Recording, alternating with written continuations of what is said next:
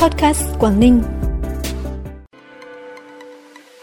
Lễ kỷ niệm 60 năm ngày thành lập tỉnh Quảng Ninh sẽ diễn ra vào 19 giờ 30 phút tối nay. Khai mạc chương trình đón nhận danh hiệu thành viên mạng lưới công viên địa chất toàn cầu UNESCO cao nguyên đá Đồng Văn lần thứ 3 và lễ hội hoa tam giác mạch lần thứ 9 tỉnh Hà Giang. Bắc Giang tổ chức đối thoại tháo gỡ khó khăn trong phát triển sản phẩm OCOP là những thông tin đáng chú ý sẽ có trong bản tin podcast sáng nay, ngày 28 tháng 10. Sau đây là nội dung chi tiết. Thưa quý vị và các bạn, vào 19 giờ 30 phút tối nay tại quảng trường 30 tháng 10 thành phố Hạ Long sẽ diễn ra lễ kỷ niệm 60 năm ngày thành lập tỉnh Quảng Ninh. Dự kiến sẽ có trên 10.000 đại biểu tham dự, gồm khách mời trung ương, các tỉnh, bạn bè trong nước, quốc tế và nhân dân trong và ngoài tỉnh. Lễ kỷ niệm bắt đầu bằng phần nghi lễ diễu hành của 36 khối diễn với trên 2.500 người của các lực lượng vũ trang, công an nhân dân, các sở ban ngành, tổ chức đoàn thể, lực lượng thanh niên, nhân dân các địa phương. Màn chống hội có quy mô lớn nhất Việt Nam, được dàn dựng công phu với hơn 600 người, với sự kết hợp nhuần nhuyễn, phong phú của nghệ thuật chống hội, dân vũ, múa rồng, múa cờ, hát, thể hiện khí phách hào hùng của dân tộc. Sau phần nghi lễ trang trọng là chương trình nghệ thuật đặc sắc có tư tưởng chính trị xuyên suốt, liền mạch, có tính khái quát cao và đậm nét về văn hóa tinh thần và ý chí con người vùng mỏ qua chặng đường 60 năm hình thành và phát triển. Màn sử thi độc đáo tái hiện ý chí quật cường của nhân dân Quảng Ninh trên chặng đường xây dựng và phát triển với sự tham gia của các nghệ sĩ nổi tiếng trong nước trong tỉnh. Cuối chương trình là màn kết hợp bắn pháo hoa chào mừng. Hội nghị văn hóa tỉnh Hà Giang sẽ diễn ra ngày hôm nay tại hội trường lớn Hội đồng Nhân dân Ủy ban Nhân dân tỉnh. Vào tối nay cũng sẽ diễn ra lễ khai mạc chương trình đón nhận danh hiệu thành viên mạng lưới Công viên địa chất toàn cầu UNESCO cao nguyên đá Đồng Văn lần thứ ba và lễ hội hoa tam giác mạch lần thứ 9 tỉnh Hà Giang với chủ đề Cao nguyên đá nở hoa. Trong dịp này, tỉnh Hà Giang cũng tổ chức hội nghị kết nối giao thương giữa nhà cung cấp khu vực Đông Bắc với các doanh nghiệp xuất khẩu, tổ chức xúc tiến thương mại và hội thảo chè san tuyết Hà Giang, trưng bày quảng bá giới thiệu các sản phẩm đặc trưng, một số hoạt động văn hóa thể thao như giải quần vợt Cúp Cao Nguyên đá Hà Giang mở rộng lần thứ 5, giải bóng bàn Cúp Hoa Tam Giác Mạch mở rộng. Thường trực Hội đồng Nhân dân tỉnh Bắc Giang vừa tổ chức hội nghị tiếp xúc đối thoại về chính sách phát triển sản phẩm OCOP trên địa bàn tỉnh – Tại hội nghị, 11 ý kiến của chủ thể và đại diện cơ quan chuyên môn các địa phương tập trung làm rõ vướng mắc về thủ tục, quy trình công nhận nên một số chủ thể sản phẩm có xu hướng không tiếp tục tham gia đánh giá lại. Nội dung hỗ trợ phát triển sản phẩm phụ thuộc vào nguồn kinh phí của các địa phương nên có nơi hỗ trợ, có nơi lại không. Kinh phí để sản phẩm nâng hạng lớn trong khi việc tiếp cận vốn ưu đãi còn hạn chế,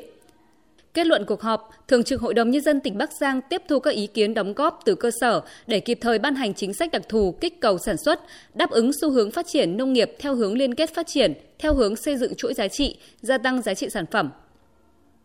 Hội trợ công thương khu vực Đông Bắc Bắc Cạn sẽ được tổ chức từ ngày 24 đến ngày 30 tháng 11 tại sân nhà văn hóa tỉnh Bắc Cạn, dự kiến thu hút khoảng 200 đơn vị, cơ sở công nghiệp nông thôn tỉnh Bắc Cạn và các tỉnh khu vực vùng Đông Bắc tham gia các mặt hàng và sản phẩm trưng bày giới thiệu quảng bá và kết nối tiêu thụ tại hội trợ gồm sản phẩm công nghiệp nông thôn tiêu biểu, sản phẩm làng nghề, sản phẩm nông lâm hải sản và chế biến thực phẩm, hàng thủ công mỹ nghệ, đồ gỗ, nội thất, sản phẩm may mặc, thời trang, da giày, gia dụng, sản phẩm công nghiệp đặc trưng, thế mạnh của các tỉnh thành phố khu vực Đông Bắc. Trong khuôn khổ hội trợ còn có các hoạt động như hội nghị xúc tiến tiêu thụ và kết nối giao thương các sản phẩm hàng hóa tỉnh Bắc Cạn năm 2023, hội nghị tập huấn ngắn hạn về kỹ năng phát triển thị trường, tiêu thụ sản phẩm trên Internet cho doanh nghiệp, hợp tác xã và các chương trình bán hàng trực tuyến, trao đổi, đàm phán, ký kết hợp đồng.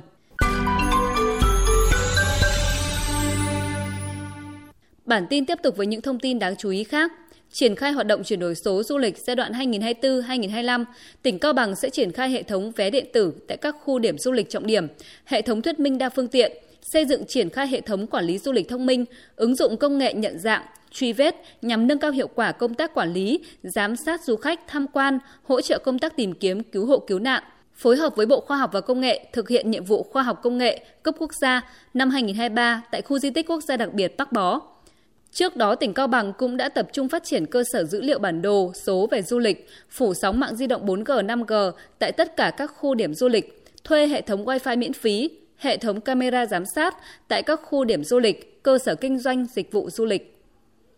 Sở Thông tin và Truyền thông tỉnh Thái Nguyên phối hợp với các đơn vị liên quan vừa tổ chức trao 166 máy tính cho hội phụ nữ cấp xã trên địa bàn tỉnh. Như vậy 100% hội phụ nữ cấp xã trên địa bàn được trang bị máy tính làm việc về trước kế hoạch một năm so với chỉ tiêu đề ra của Trung ương Hội Phụ nữ Việt Nam.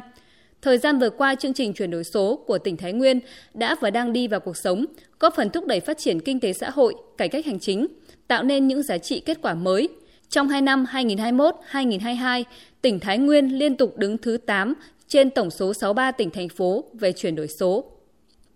Sở Văn hóa Thể thao và Du lịch tỉnh Hải Dương sẽ phát hành tập kịch bản 240 trang, tập hợp 20 tác phẩm đoạt giải tại cuộc thi sáng tác kịch bản sân khấu tuyên truyền về hệ giá trị gia đình và phòng chống bạo lực gia đình năm 2023. Tập kịch bản cung cấp tư liệu, kịch bản phục vụ các hoạt động tuyên truyền, giúp các địa phương, câu lạc bộ, tổ nhóm dàn dựng các tiết mục tham gia hội thi, hội diễn, liên hoan, góp phần nâng cao hiệu quả tuyên truyền về phòng chống bạo lực, gìn giữ những giá trị tốt đẹp của gia đình. Tại lễ tôn vinh thương hiệu vàng nông nghiệp Việt Nam năm 2023 do Tổng hội Nông nghiệp và Phát triển Nông thôn Việt Nam tổ chức, Lạng Sơn có hai sản phẩm đạt thương hiệu vàng nông nghiệp Việt Nam năm 2023 là sản phẩm rau hữu cơ của Hợp tác xã Nông sản Hữu Lũng, huyện Hữu Lũng và sản phẩm thạch đen Hồng Nhung của Hợp tác xã Thạch đen Hồng Nhung, huyện Tràng Định. Phần cuối bản tin là thông tin thời tiết. Thưa quý vị và các bạn, trong ngày hôm nay, Bắc Bộ sẽ chịu ảnh hưởng của không khí lạnh tăng cường xuống nước ta. Riêng khu vực Trung Du và vùng núi phía Bắc còn chịu ảnh hưởng thêm của vùng hội tụ gió ở mực khí quyển trên cao, nên toàn vùng sẽ chuyển nhiều mây, có mưa rào và rông, giải rác tập trung nhiều hơn ở khu vực vùng núi và Trung Du, cục bộ có nơi mưa vừa.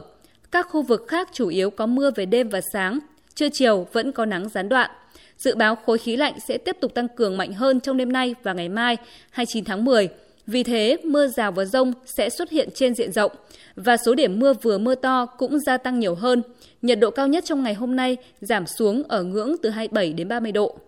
Thông tin vừa rồi đã khép lại bản tin podcast sáng nay. Xin kính chào và hẹn gặp lại quý vị và các bạn trong các bản tin sau.